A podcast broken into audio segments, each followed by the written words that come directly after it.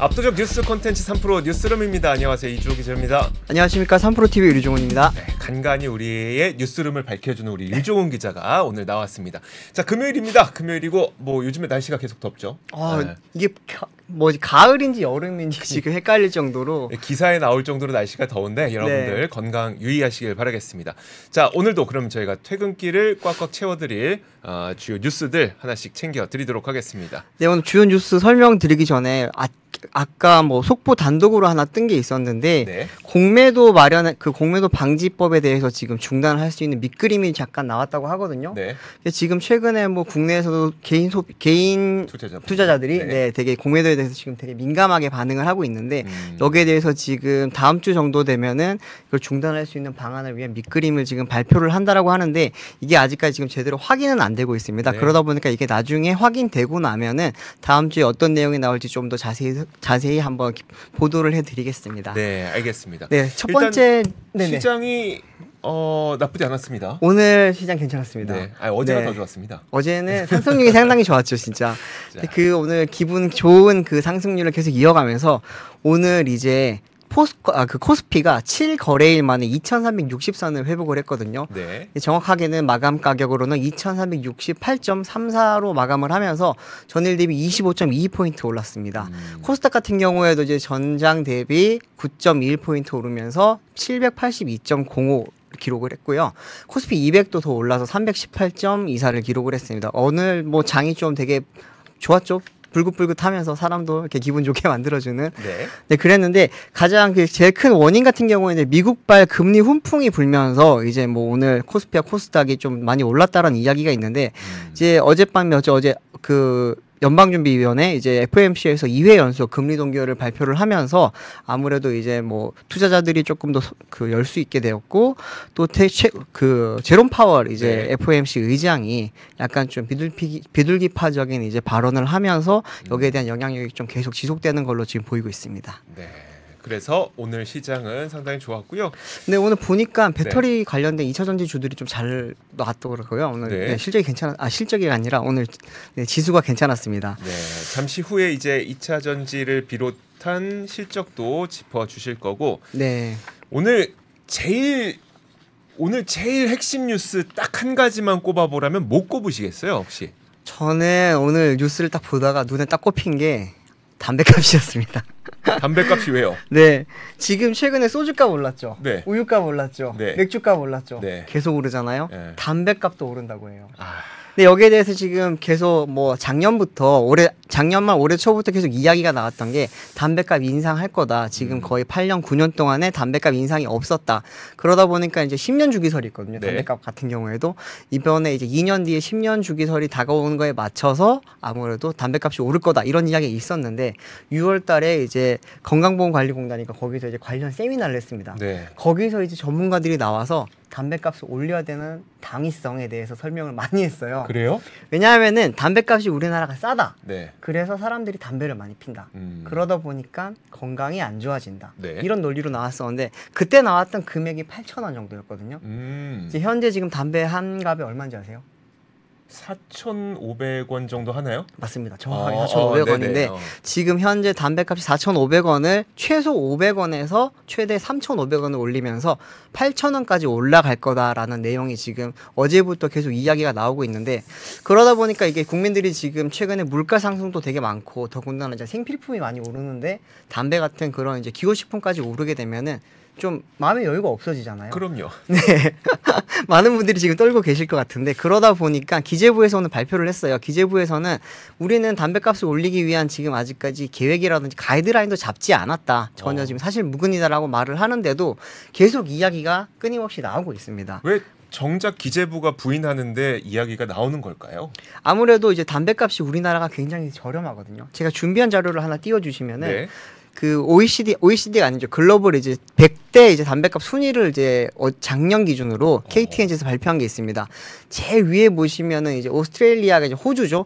호주가 한 갑에 27.15 달러로 가장 비쌌고요. 2등이 뉴질랜드. 거의 4만 원 돈 아닙니까? 현재 환율로 따져 보면은 네, 4만 원 정도 하죠. 어, 아일랜드 거의 삼- 뭐 네, 영국 쭉 엄청 비싼 나라들이 많은데 지금 푸에르토리코가 10달러로 11이거든요. 네. 그 밑으로는 이제 10달러 밑으로 가는데 우리나라가 담배값이 얼만큼 싼지 잘 체감을 못 하고 계세요. 사- 한국에 계시는 분들은 어, 해외 나가 보면 저도 저는 담배를 사실 피진 않는데 주변에 피는 분들 이야기를 들어보면은 뉴욕 가면은 12달러, 13달러 한다. 뭐 LA 가면 10달러 한다. 어디 가면 6달러 한다. 이런 이야기 되게 많이 하세요. 네. 근데 우리나라는 지금 옆에 보시면 63위를 보시면은 사우스 코리아가 3.56달러입니다. 네. 이게 작년 환율 기준이라서 조금 오른, 올해는 조금 더 내려갔을 것 같은데 지금 4,500원이다 보니까 아무래도 3달러 3달러 초반 정도 되겠죠 그러면은 네. 예, 그러면은 순위가 좀 더 많이 내려갈 걸로 보이는데 여기에 대해서 지금 학자들께서 많이 말을 하는 게 지금 국내에 담배값이 저렴하다 보니까 이렇게 된다라고 하는데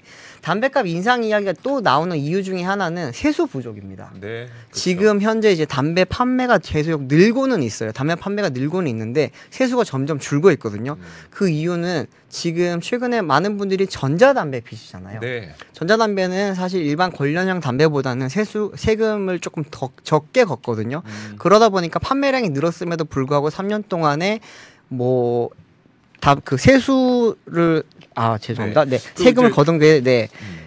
담배 판매량이 1.1%가 증가를 했는데 음. 제세 부담금 같은 경우에는 12조 원에서 이제 작년에는 11조 8천억 원으로 3년 동안 2천억 원 정도 줄어든 겁니다. 음. 판매량이 1%가 늘었으면은 세금도 어느 정도 늘어야죠. 늘어야 될 것 같잖아요. 네. 근데 그러다 이게 왜 그런지를 살펴봤더니 일반 담배 같은 경우에는 4,500원 중에 제세 부담금이 3,323원입니다. 어. 근데 관련형 담배, 전자담배 같은 경우에는 3,004원 정도예요. 관련형 전자담배가 뭐냐면은 뭐 아이코스라든지 글로라든지 이런 건데 음. 제가 사진 하나 준비했는데 잠깐 보면서 이야기 띄워주시겠습니까? 네. 네. 보면 이제 약간 전자제품 같이 생겼어요. 전자제품 같이 생겼는데 여기에 관련형이라고 하는 담배처럼 말려 있는 거를 꼽아서 네. 쪄서 그형그 향을 핀다고 해야 될까요? 음. 그 연기를 마시는 그런 형태인데 이게 일반 담배보다는 건강에 조금 더 덜 좀 해롭다라고 해서 지금 세수를 조금 적게 매겨놓은 상태인데 지금 이 판매가 늘다 보니까 일반 담배 판매는 줄고 있고 관련형 전자담배 판매가 늘면서 세수가 조금 부족해진다 이런 이야기가 많다 보니까 아무래도 계속 담배값 인상 이야기도 나오는 것 같습니다. 그 얘기를 하려면 세수 부족 때문에 그 얘기를 하려면 기재부가 얘기해야 되는데 일단 그렇죠. 기재부는 부인하고 있는 상태긴 하고 지금 그렇죠? 부인할 수밖에 없지 않을까요? 그렇죠. 지금 최근에 물가를 너무 많이 올렸고 맞아요. 또좀 네. 있으면 총선도 다가오고 있다 보니까 국민들 총선 다가올 때 그런 네. 얘기를 했, 아, 하면은 그건 굉장히 또 사실 그렇죠. 굉장히 부담스럽죠. 여당 네. 입장에서라든지 정부 입장에서는 굉장히 부담스러울 수밖에 없기 때문에 눈치를 보는 그런 게 아닐까 싶기도 합니다. 저희도 그런 얘기 좀 많이 하지만 아이, 총선 앞두고 이러지 좀 말자 아, 이런 그쵸. 얘기 좀 많이 하잖아요. 그러니까 네. 모르게 좋아요. 그러니까 당위성이 있는 것들 다 알겠지만 그러면 이제 꼭 시기적으로 이럴 때 그 당위성을 찾아야 되느냐에 대한 그렇죠. 궁금증이 시기의 문제 거죠. 네네. 맞습니다. 좀 그런 부분들은 사실 뭐 이렇게 발의하시는 분들께서도 좀 네. 신경 좀 쓰시는 게 더 좋지 않을까라는 생각이 듭니다. 자, 다음 뉴스는 오늘 실적 발표 기업들 가운데 좀 중요한 기업들이 몇 군데 있어서 하나씩 짚어드리도록 하겠습니다. 먼저 제가 네이버 실적 발표를 한번 짚어드리도록 할 텐데요. 네이버 실적은 아무래도 우리나라에서도 이 초거대 언어 모델을 또 갖고 있는 기업이기도 하다 보니까 인공지능과 관련된 어, 기대감도 많이 있잖아요. 네. 네이버 실적 한번 보도록 하겠습니다. 화면 먼저 보여주시면요. 네이버가 오늘 오늘 올해 3분기 연결 기준 아, 매출액이 자 위에 아 이거 커서 안 나오나요? 아, 안 나오는 2조 4,453억 원을 기록했습니다. 그리고 영업이익은 아래로 내려가 보시면 3,802억 원을 기록해서 분기 기준으로 봤을 때 역대 최대 규모의 실적을 기록했습니다. 와, 그리고 매출도 성장률을 보면요. 전년 대비 18.9% 늘었고 영업이익도 15.1% 늘었으니까 상당히 좋은 실적을 기록한 겁니다. 어, 그럼 이 실적 가운데 가장 큰 도움을 줬던 게 무엇인지를 살펴보면요. 두 번째 줄 한번 보실까요? commerce 보시죠. commerce. 자, commerce의 성장률이 전년 대비 41번 41.3%로 굉장히 높은 성장률을 기록했습니다. 그러네요. 와. 사실 그런데 그러니까 commerce라고 하면 음, 우리는 네이버가 검색 플랫폼이라고 생각하지만 네. 검색 플랫폼도 맞긴 맞는데 어, 거의 절반은 쇼핑 플랫폼이죠. 그렇죠. 쿠팡과 함께 네, 양대 commerce 기업이긴 하죠. 그러니까요. 네. 그래서 우리가 검색하면 뭐 검색과 관련된 정보도 나오지만 여러분들이 예약할 수 있는 사이트도 나오고 음. 여러분들이 살 수 있는 쇼핑 그 뭐 브랜드 shop도 나오고 여러 가지가 나오다 보니 거의 뭐 절반 가까이는 검, 쇼핑 플랫폼이라고 봐도 되는데 그렇죠.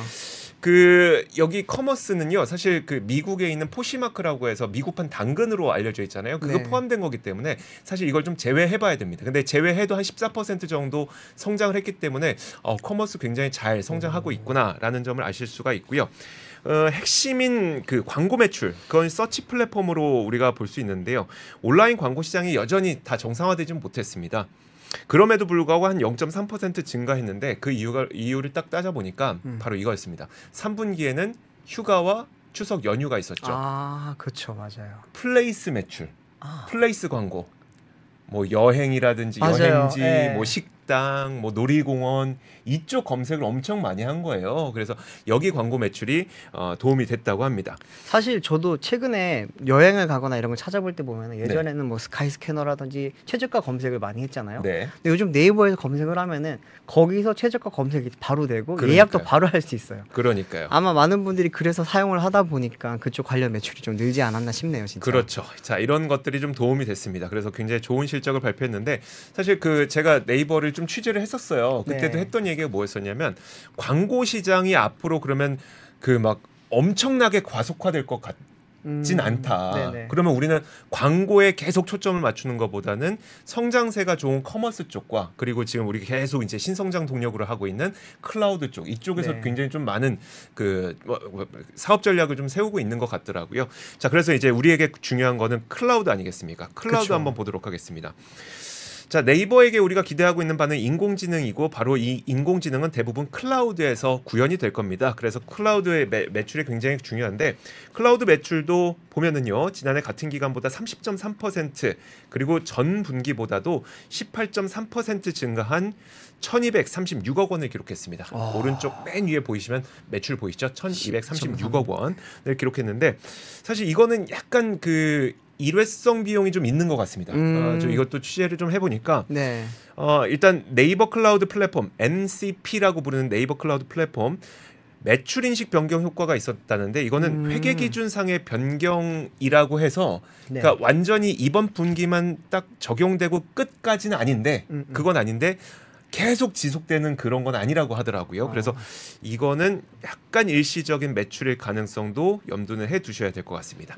자, 여기에다가 이제 이번에 최소연 대표도 얘기했던 게 실적도 실적이지만 지난 10월 24일에 얘기했던 게 바로 아, 시, 10월 24일에 있었던 게 사우디아라비아 지바, 자치행정주택부의 디지털 트윈 플랫폼 구축 사업 음, 음, 음. 추진 발표가 있었잖아요. 맞아요. 아직 정확한 금액, 금액이 공개되진 않지만 정부의 내부의 이게 소식통에 따르면 약 1억 달러 정도 우리나라 돈으로 1,300억 원 정도가 되지 않겠느냐라는 네. 추정이 나오고 있어서 이게 기간이 5년 기간입니다. 그래서 이 아. 기간 동안의 매출이 좀 5년 동안 연결이 된다면 앞으로의 성장도 좀 기대해 볼 수 있지 않을까라는 어, 이야기가 나오고 있습니다. 생각보다 그 5년 동안 1억 달러라고 하니까 조금 크진 크게 느껴지진 않네요, 사실.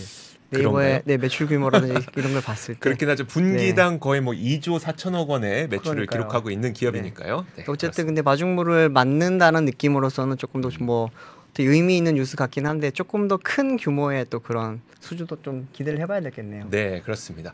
자, 이어서 다음 뉴스 한번 보도록 하겠습니다. 네, 다음 뉴스는 오늘 이제 SK 이노베이션도 실적 발표를 했습니다. SK 이노베이션 같은 경우에는 이제 올 3분기 연결 기준으로 실적으로 매출액이 19조 8,891억 원, 영업이익이 1조 5,631억 원을 달성을 했는데요. 매출 같은 경우에는 전년 동기 대비 12.6% 감소를 했지만 영업이익은 122% 증가를 했습니다. 준비하시 준비해 놓은 거 하나 좀 띄워 주시면 좋을 것 같은데요. 네, 지금 영업이익 같은 경우에는 정제 마진이 조금 많이 도움이 많이 됐습니다. 3분기 때 오펙 플러스가 감산을 하면서 유가랑 정제 마진이 동반 상승을 했고 석유 사업의 영업이익이 대폭 개선되면서 이렇게 지금 좋은 실적을 얻었는데요.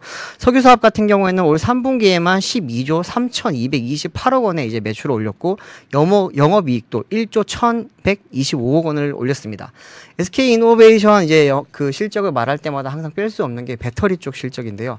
배터리 같은 경우에는 SK 원 실적으로 바로 잡히는데 매출액이 3조 1,727억 원이었고요. 그리고 영업 손실 같은 경우에는 861억 원이었습니다. 작년 3분기 때는 1,346억 원의 이제 영업 손실을 거뒀는데 올해 이제 36% 정도 개선된 861억 원이었습니다. 사실 이게 consensus를 봤을 때는 1,500억 정도의 지금 손실을 거둘 거라고 예상을 했었거든요. 네. 그러다 보니까 이제 예상보다도 훨씬 상회하는 그런 좋은 실적을 거뒀는데 여기에 가장 도움이 됐던 게 사실 AMPC입니다. 첨단 제조 생산 세액 공제라고 하는 AMPC로만 SK온이 3분기 때 2,099억 원의 세액 공제를 받았습니다. 네. 이게 말이 세액 공제지 사실 현금으로 바로 쏴주는 거거든요. 음. 그러다 보니까 영업이익에 바로 반영이 되고 이제 AMPC 같은 경우에는 올 상반기 때 상반기 때 이제 1,600억 원 정도 받았던 것 같은데 이제 그 상반기보다도 훨씬 많은 걸 지금 받았고요. 근데 지금 일부에서는 지금 AMPC를 제외를 하게 되면 이제 2,960억 원 정도로 지금 손실이 늘어난 거 아니냐라는 말들을 많이 하는데 사실 AMPC 는 이게 사실 매출과 같은 그런 거기 때문에 제외를 하면 안 돼요. 네. 바로 현금이 꽂히는 거기 때문에 이거는 제외를 하고 보시면 안 되고 또 이거를 빼고 그렇게 늘어난 이유도 한번 제가 취재를 해보니까 네. SK 이노베이션이 올해만 지금 미국 공장이 네 군데 지금 라인을 지금 오픈을 했습니다. 네. 그러다 보니까 장비도 사야 되죠. 음. 사람도 뽑아야 되죠. 이게 또 돈을 공장을 지을 때는 자기 돈으로 다 짓는 게 아니잖아요. 네. 대출도 받아야 되고 이러다 보니까 최근에 또 미국이 금리가 굉장히 높습니다. 음. 금리도 높고 임금도 지금 미국 임금이 상당히 상 장난이 아니에요. 네. 그런 상황에서도 지금 이렇게 올라갔는데 AMPC라는 게 덕분에 이렇게 많이 개선이 음. 됐다라는 건데 AMPC가 지금 SK 온뿐만이 아니라 지금 LG 에너지 솔루션 같은 경우에도 이제 3분기 때 2,900억 2,900억 원이었나요? 잠깐만. 아, 네. 2,000 죄송합니다. 네. 네, 이, 아마 2,900원 정도, 2,900억 정도였던 것 같습니다. 그 정도의. 지금 네, 네, 그 AMPC를. 받으면서 두 기업 다 이제 2천억이 넘는 AMPC를 받았고 둘 다 이제 지금 4분기 때 되면 공장 가동률이 좀 더 높아질 거고 그러면 네. 좀더 높은 AMPC를 받을 거라고 보고 있어요. SK 온 같은 경우에도 아마 2030년이 되면은 5천억 원 이상의 AMPC를 받을 거고 LG 에너지 솔루션 같은 경우는 최대 1조 원 정도의 지금 AMPC를 이제 받을 거라고 지금 기대를 하고 있기 때문에 그렇게 되면은 사실 우리나라 K 배터리 입장에서는 네. 되게 좋은 점이 뭐냐면은 가만히 있어도 1조 원 정도, 5천억 원 정도의 돈이 들어온다는 말이잖아요. 그건 이익인 거죠. 그렇죠. 매출이 아니라 이익인 거잖아요. 매출이자 매출 이익이야. 원가가 조... 매출이자 이익이에요. 아, 그렇죠, 그렇죠. 네. 매출 원가가 존재하는 매출이니까. 네, 빵원이니까. 그러다 보니까 이게 우리나라 배터리 지금 비싸다라는 말이 많은데 이렇게 되면은 원가를 낮출 수 있어요. 음. 원가를 낮추게 되면은 우리나라 배터리 업체들이 NCM 비싼 걸 만들어서 지금 안 좋지 않냐라는 의혹들이 많거든요. 우려가 많아요, 사실은. 그런데 앞으로는 이런 AMPC라든지 또 미드니켈 이런 당, 또 어떻게 보면은 그런 케미칼적인 부분도 변화를 주면서 원가를 낮추는 지금 단계에 진입을 한 상태거든요. 그러다 보니까 중장기적으로 보면은 지금보다도 계속 실적 개선이 이루어질 거고 3분기 실적만 보더라도 지금 보십시오. 지금 SK온이 36% 정도 어떻게 보면은 어 그 손이 그 손실이 네. 지금 보완이 됐죠. 음. 그리고 S, LG 에너지 솔루션 같은 경우에는 40% 정도 영업이익이 늘었고요. 삼성 SDI 같은 경우에도 60% 정도 배터리 수익 배터리 이익이 늘었습니다. 네. 그러다 보니까 최근에 이제 전기차 시장이 둔화가 되면서 K 배터리 업체들이 조금 많이 어려운 거 아니냐. LFP로 가면서 LFP로 지금 어떻게 보면은 뭐 배터리의 주도권이 넘어가는 거 아니냐라는 지금 말들이 많은데 아직까지 LFP가 글로벌 시장에서는 줄까지는 아니에요. 주류는 아니고 아직까지 NCM이 훨씬 많은 거고 국내 기업들이 많이 주력을 했던 하이니켈이 조금 요즘 이제 흔들린다라는 말이 많은데 네. 하이니켈은 사실은 고성능 모델, 고급 모델에 들어갔던 거고 지금까지 주행거리 경쟁을 했잖아요. 네. 그러다 보니까 지금까지 하이니켈을 많이 집중을 했던 건데 이제는 원가 경쟁으로 갑니다. 음. 그렇게 되면은 이제 국내 기업들 도 LFP를 하고 SK온도 오늘 컨콜에서 말을 했습니다. 네. 컨콜에서 이제 우리도 지금 LFP 준비는 끝났다. 음. 공급처를 찾고 있다라고 했고 제가 알기로는 공급처를 한 세네 군데 지금 접촉을 하고 있는 걸로 알고 있습니다. 네. 글로벌 대형 전기차 업체들이고요. LG 에너지 솔루션 같은 경우에도 사실은 LFP 배터리를 지금 ESS용으로만 에너지 저장 장치용으로만 준비를 했다가 이거를 지금 전기차용으로 변화를 한 준비를 하고 그러니까요. 있고 SDI도 지금 손을 놓고 있는 게 아니에요. SDI도 거기에 대한 준비를 하고 있고 음. 또 하나의 경쟁력을 SDI는 사실 아직 뉴스가 안 나왔잖아요. SDI도 아직 네 뉴스가 안 나왔죠. 뉴스는 안 나왔지만 지금 네. 본격적으로 발표한 것은 일단 LG 에너지 솔루션은 지난 실적 발표 때 전기차 용으로 LFP 하겠다고 발표했고 네네. 그다음에 그리고 지금 SK 온 SK온도 이제 지금 이제 한다고 할 지금 준비는 마쳤고 아, 이제 준비도 공급처를 마쳤고. 찾고 있고 공급차 찾고 있고 네, 음. SDI도 지금 준비를 거의 마친 상태고요. 네. 또 다른 지금 국내 K 배터리들의 지금 뭐 무기라고 할까요? 음. 그런 거는 mid 니켈 쪽입니다. 우리나라가 NCM을 잘하잖아요. 네. high니켈은 이제 NCM 81 하나하나라든지 뭐 구반반이라고 음. 하는 이제 니켈 비중이 높은 건데 mid 니켈 같은 경우에는 433이라든지 음. 뭐 352라든지 니켈 비중을 조금 낮추면서 코발트 비중도 좀 낮추고 뭐 이렇게 하는 방법이 있는데 그 방법을 통해서 원가를 낮춥니다. 원가를 어. 낮추고 그러면서 이제 예를 들면 기존에는 500km 뭐 600km 가려고 했던 거를 400km 정도로 주행 거리는 조금 손해를 보지만 네. 그만큼 이제 어떻게 보면 원가를 낮추면서 가격 경쟁력을 가질 수 있는 거죠. 현재 지금 포드랑 뭐 몇몇 기업들이랑 SK온도 지금 이야기를 하고 있고요. 또 오늘 콩콜에서 조금 눈여겨볼 만한 게 뭐였냐면은 최근에 포드가 네.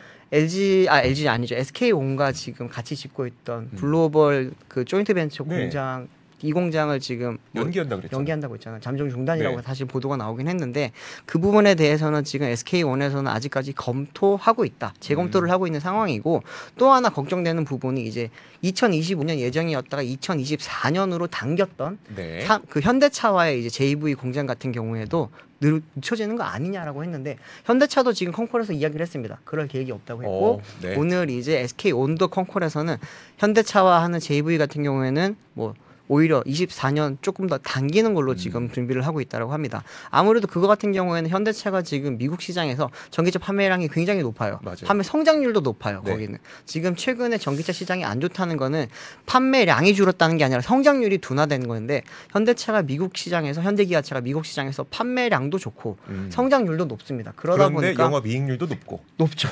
기아는 두 자리입니다.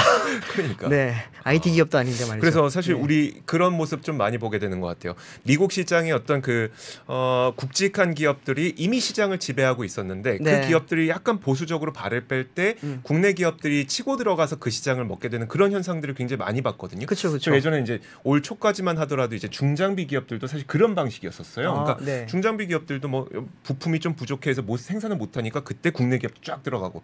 근데 자동차도 지금 뭐 포드나 GM이나 다 이제 전기차의 계획을 지연, 그러니까 연기하고 있는 가운데 그쵸. 우리나라는 그 연기 계획을 발표하지 않는다면 음, 음. 오히려 좀 더 기회가 될 수 있는 걸까요? 중장기적으로는 굉장히 좋은 기회가 될 겁니다. 음, 음. 우리나라 업체들 같은 경우 UAW에 지금 가입도 안 됐기 때문에 파업에 대한 그런 리스크도 없고 네. 그리고 지금 전기차 관련해서 전동화 쪽에 지금 계속 오히려 드라이브를 걸고 있는 상황이거든요. 그러다 보니까 남들이 쉬고 있을 때 달려가면은 그 격차는 더 벌어질 수밖에 없을 거예요. 알겠습니다. 자 이렇게 SK 이노베이션과 실적과 함께 어, 실적과 함께 그 실적이 갖고 있는 의미까지 좀 분석을 네. 해주셨습니다. 자 그리고 다음 뉴스 한번 보도록 하죠. 자 다음 뉴스는 바로 이겁니다.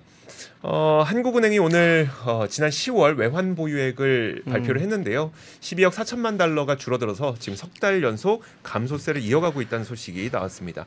어, 석 달 연속 감소세를 보이고 있는 건데 지금 외환 보유액의 절대적인 규모를 보더라도 한 3년 4개월 만에 가장 적은 수준을 기록한 것이기 때문에 사실 뭐 꽤 줄어들고 있는 건 음. 사실입니다. 화면 함께 보시죠. 어, 지난 10월 말 기준이죠. 우리나라 외환 보유액은 4,128억 7천만 달러를 기록했습니다. 파란색 표를 보시면 되는 거고요. 어, 그리고 지금 가, 그 바로 오른편에 보면 12억 4천만 달러 줄었다. 이걸 보실 수가 있죠. 그리고 지금까지의 긴 시계열로 살펴보면요. 2021년 만에 아니 2021년 말에 4,631억 달러 정도를 했던 것이 그 다음 연도에는 4,200억 달러, 그리고 지난 9월에는 4,140억 달러, 그리고 이번 달에는 4,128억 달러 이런 걸 보니까 아, 외환 보유액이 계속 줄고 있구나 이걸 좀 아실 수가 있습니다. 그러니까 외환 보유액이 전반적으로 좀 줄어드는 모습을 보이고 있는데 그 이유는 여러분들께서 아시는 바로 그 이유입니다.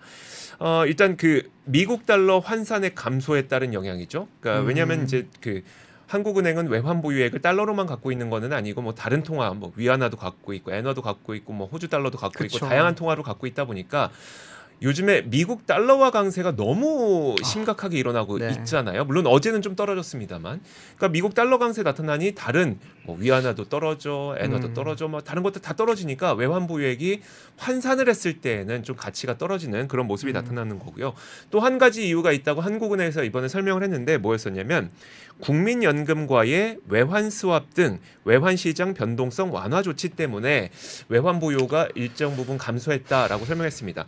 이게 무슨 말이냐면 국민연금이 이제 투- 투자를 할 때는 굉장히 대규모 금액을 투자를 하게 되잖아요. 그쵸. 그러면 이제 그 이거를 환 환전을 할 때 음. 외환 시장에서 환전을 하면 시장이 출렁거릴 수밖에 없죠. 그쵸, 너무나도 맞아요. 금액이 크니까. 네. 그래서 이 외환 시장의 변동성을 줄이기 위해서 외환 시장에서 달러를 사지 않고 외환 보유액을 이용해서 달러 해외 투자를 할 수 있도록 하는 조치가 바로 국민연금과의 외환 수합입니다. 음. 그래서 이걸 이걸 위해서 그러니까 외환 시장의 변동성을 줄이기 위해서 한국은행의 외환 보유고를 국민연금이 잠깐 갖 갖다 썼고 그것 때문에 외환 보- 보유고가 일시적으로 좀 줄어들었다. 이게 한국은행의 설명입니다. 자, 외환 보유고가 줄어든다고 하니까 좀 걱정될 수도 있겠지만 여전히 우리나라의 그 글로벌 외환 보유액 순위는 약 9위 정도를 기록하고 있거든요. 근데 어. 과거 통계적으로 봤을 때에도 우리나라는 약 8위에서 9위 정도를 왔다 갔다 했기 때문에 외환 보유고가 줄어들었지만 뭐 급격하게 줄어드는 그런 모습은 아닌 거고요. 그리고 한국은행도 한 국가의 외환 건전성 은 보유고만 갖고 보는 게 아니라 외환 정책이나 또 순대외 자산 규모 등 다양한 지표를 포함해서 판단한다면서 IMF는 현재 외환 한국의 외환 건전성을 양호하게 평가하고 있다 이렇게 설명을 내리기도 했습니다. 크게 걱정할 수준은 아직 아니라는 말 같네요. 아니다. 그러면. 네. 아니다. 이거죠. 자, 그렇습니다. 다음 뉴스 한번 보겠습니다. 자, 다음 뉴스는 저희가 부동산 한번 볼까요? 부동산. 아, 부동산. 네. 요즘에 부동산 시장이 좀 어떤 것 같으세요? 주택 부동산 시장? 약간 양극화가 심해지는 것 같고. 양극화. 그렇죠. 그리고 얼마 전까지는 오른다 오른다 그러더니 네. 최근에 또 매물이 쏟아졌다라는 이야기도 있고 감을 저- 잡기가 어려워요. 제가 느끼는 바는 거래는 거의 없고 가격은 오르고 아. 그 정도 상태로 보이거든요. 네네. 그 소식이 실제로 이제 보도가 됐습니다. 자, 부동산 시장 관망세 진입했나? 서울의 아파트 매물만 8만여 건이 쌓였다라는 겁니다. 자, 서울 아파트 가격은 여러분들께서도 다양한 지표를 보시겠지만 완만하게 상승세는 계속 이어지고 있습니다. 물론 상승 폭은 줄어들었지만 네. 자, 어제 뭐 어떤 뉴스가 나왔었냐면 또 반포의 아리팍 있죠? 아리팍 네. 펜트하우스는 또 110억 원에 거래가 됐다고 합니다. 110억 원입니다. 사상 최고치 경신하고 있습니다. 물론 야, 네. 일부 매물입니다. 하지만 그렇죠. 어쨌든 제가 전해드리는 말은 뭐냐면 완만하게 아파트 가격은 상승하고 있는 건 사실인데 네. 그럼에도 불구하고 거래 절벽도 나타나고 있어요. 자 부동산 빅데이터 업체 아파트 실거래가에 따르면 어, 지난 3일 현재 기준으로 아파트 매물 건수가 8만 452건으로 집계됐다고 하는데 와. 매물 건수가 8만 건을 넘은 건 이 통계가 집계된 2021년 4월 1에 가장 많은 수치였다고 합니다. 그러니까 통계 기간이 길진 않아요. 네네. 하지만 통계를 집계한 이래 가장 많은 수치라고 하는데 부동산 시장이 부진했던 작년 말과 올해 초에도 매물 건수는 한 5만 건 안팎이었다고 합니다. 어. 그럼에도 불구하고 그것보다 훨씬 더 많은 8만여 건이 매물이 쌓이고 있으니까 사실 거래가 좀안 안 이루어지고 있는 것은 분명한 것 같습니다. 음. 사실 제가 그 부동산 업계 계신 분들도 좀 취재를 해봤는데 그분들한테 들어보니까 어떤 얘기를 하냐면 올 초에 막 부동산 가격 급락했었잖아요. 그렇죠. 그때 급해서 팔 사람들은 다 팔았다는 거예요. 아. 그리고 그때 안 판 사람들은 지금 굳이 팔 이유가 없다는 거가 첫 번째고 그렇죠. 그렇죠. 그리고 살 사람들도 지금은 이자 부담 때문에 사는 것보다는 좀 전세를 찾고 있다. 아. 그래서 요즘에 또 전세 가격 오르고 있잖아요. 그쵸. 그러니까 네. 약간 이하, 이상한 현상이 계속 나타나고 있는 거죠. 거래는 절벽인데 매매 가격 오르고 음. 이자 부담 때문에 전세 가격 오르고 이런 현상이 네. 계속 나타나고 있는 겁니다. 아. 그럼에도 불구하고 지금 어, 워낙 거래가 없다 보니까 시장 참가, 그러니까 시장 전문가분들께서는 부동산 시장은 약간 관망 심리에 접어든 것 아니냐라는 음. 이야기를 하고 있습니다. 그 이유는 거래 절벽 자체가 가락, 가격 하락을 의미하진 않지만 많은 자산 시장이 대부분 거래가 줄면 또 가격이 빠르게 오르기는 좀 힘들거든요. 그쵸, 래서 그쵸. 부동산 시장이 지금 관망 모드에 들어간 것 아니냐 이런 관측이 좀 나오고 있습니다. 야, 이럴 때는 참 무주택자 분들이 되게 머리가 복잡하실 것 같아요. 네, 지금 그러니까요. 사야 될까 전세 들어가려니까 또 너무 비싸고 음. 어떻게 해야 될까요, 진짜? 그런 분석은 저희가 이 삼프로 TV가 네. 많은 전문가분들과 함께 이야기를 나누고 있으니까 네. 저희 삼프로 TV를 시청하시면 됩니다. 많이 찾아보십시오. 마지막으로 단신 하나만 좀 전해주실까요? 그 네. 수입차 판매. 단신 하나 전달 빠르게 전달해 드리겠습니다. 네. 수입차 통계가 매달 나오는데 이제 지난 10월 달에 이제 국내 수입차 판매량이 전년 동월 대비 시, 전년 10월 대비 이제 15.9% 감소한 2만 1,329대로 집계됐다고 합니다. 이제 수입차가 사실은 시장이 계속 성장세를 많이 보였었는데 작년에 조금 주춤을 했고 올해는 지금 한 5% 정도 지금 위기를 맞고 있다고는 합니다. 근데 이제 16% 급감을 한 거는 이다 올해 들어서 아마 처음인 걸로 지금 제가 보고 있는데 네. 판매 대수를 보니까 이제 대부분의 브랜드들이 판매량이 많이 줄었습니다. 음. 특히나 이제 우리가 되게 많이 알고 있는 벤츠라든지 BMW 이런 회사들도 많이 줄었고요. 네. 되게 또 신기한 또 자료 중에 하나가 전기차 판매량이 많이 줄었어요. 어. 전기차 판매 같은 경우에는 뭐 얼마나 차지하겠어라고 생각을 하실 텐데 사실은 예전에는 그 수입차 시장에 디젤, 디젤이 되게 차지하는 비중이 높았잖아요. 네. 근데 이제는 전기차가 디젤보다 더 많이 팔리거든요. 음. 그런 상황에서 이제 전기차 판매도 비중이 높기 때문에 무시를 못 하는데 장 이번 달에 이제 50% 이상 판매량이 급감을 하면서 좀 이제 10월 전기차 아 10월 수입차 판매가 좀 많이 줄었다고 합니다. 네, 알겠습니다. 고금리의 영향이 좀 직접적으로 네, 금리가 비싸니까 해- 아. 캐피탈 지금 가보시면 아시겠지만 10%는 무조건 넘고요. 아. 수입차 같은 경우에는 뭐 15% 넘는 캐피탈도 많으니까 아마 그러면 좀 지연시키죠. 네 알겠습니다. 그런 것 같습니다. 자 이렇게 저희가 금요일에도 여러분들의 퇴근길을 채워드릴 만한 재미있는 뉴스들 그리고 중요한 뉴스들 꼭꼭 채워드렸습니다. 다음 주 월요일에 오도록 하겠습니다. 3프로 뉴스룸이었습니다. 고맙습니다. 감사합니다.